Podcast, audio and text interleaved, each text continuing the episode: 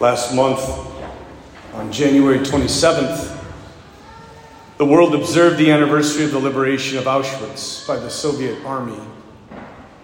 And in the years since that event took place, there's been countless books, newspaper articles, magazine articles, movies, everyone trying to explain how this happened. How did this happen? That millions and millions of people were murdered on factory level execution. Auschwitz, which is commonly thought of as one big concentration camp, was in fact two camps. The smaller one is what they called Auschwitz, and that was full of imprisoned Polish people, Jewish people, gypsies, Christians, and they were put to death there as well. There is a cell belonging to a prisoner, 16670. He was a Catholic priest. His name was Maximilian Kolbe. He and nine others were starved to death in the basement of Punishment Block 11 in July of 1941.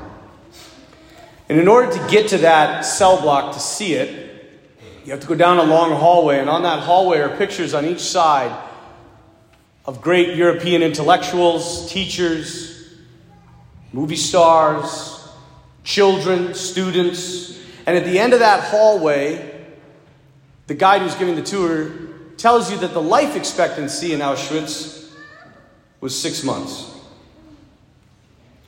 Auschwitz II, which is the larger camp and about two kilometers away, is known as Birkenau.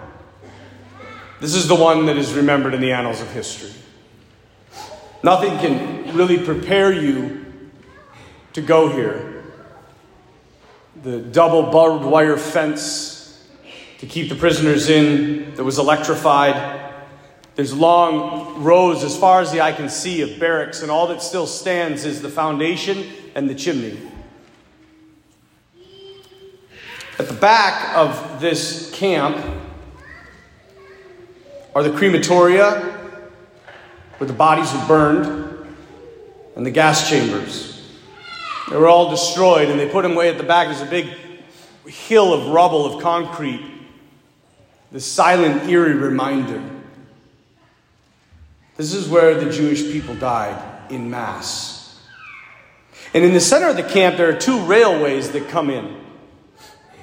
And there's a disembarkment platform. And in 1944, hundreds of trains arrived with their cargo of 250,000 Hungarian Jews, who within hours of their arrival were herded off the train and into the gas chambers and murdered. All but one of those gas chambers was destroyed before the liberation. And just to the right of that big, huge pile of cement, there's a pond filled with murky water. This was the most troubling place in all of Auschwitz because it was here that the ashes of the dead prisoners were dumped. And as you look into that pond, you see not merely the ashes of Jewish people and Polish people and gypsies and Russians and Christians and Americans you also see the ashes of what might have been. The shattered hopes and dreams of the modern civilization. The Nazi death camps of World War II are a testimony to the fact that something has gone terribly wrong with us. We are fundamentally flawed.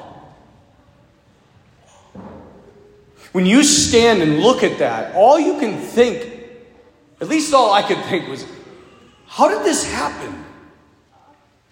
How did we, you, me, how did us, Europeans, Americans, how did we let millions of people die?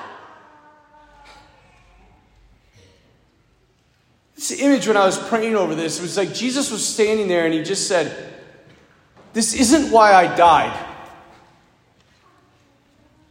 I didn't die so that millions more could die. I died so that you would live differently. Because something far more than mere badness or selfishness is wrong with us.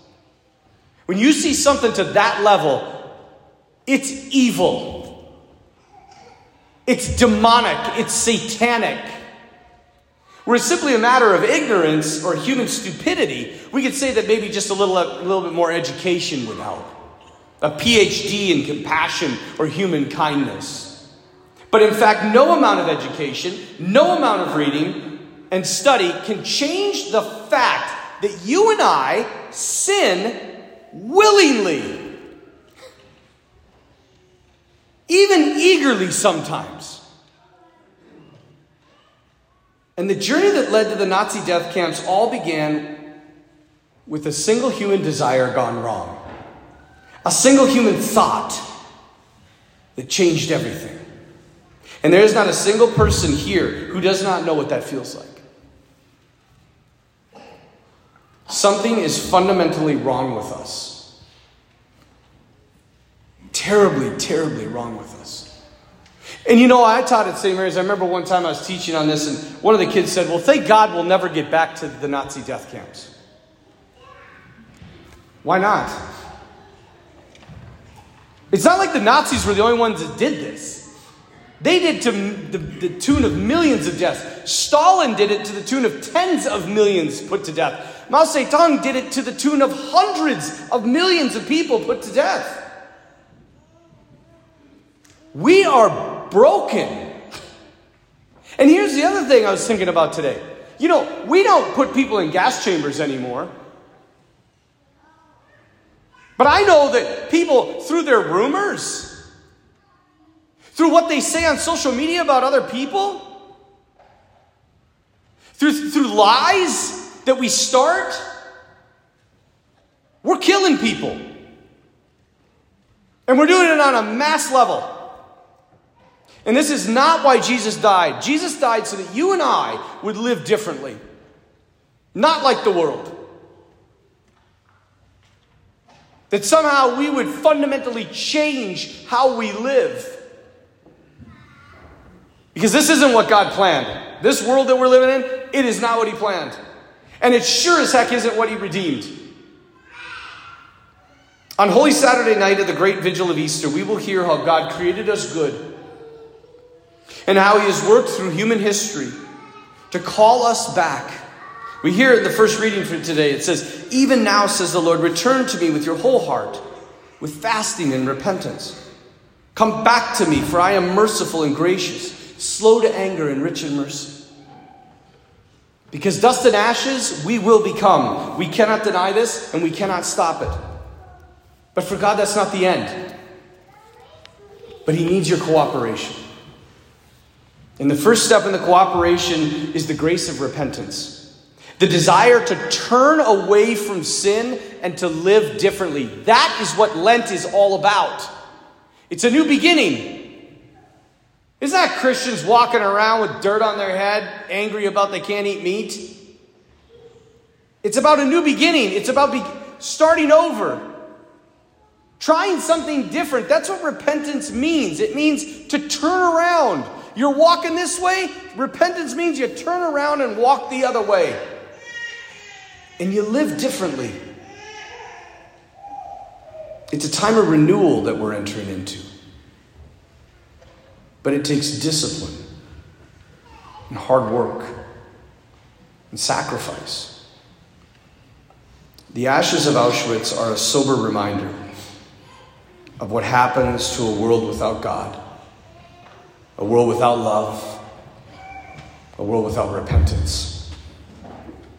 But the ashes that we're going to bless here on this altar today are not a sign of hopelessness and despair but of the joyful acceptance of God's offer for salvation, to turn away from sin and to begin again. Let us pray for each other during this Lenten season that we may turn away from sin and return to the gospel.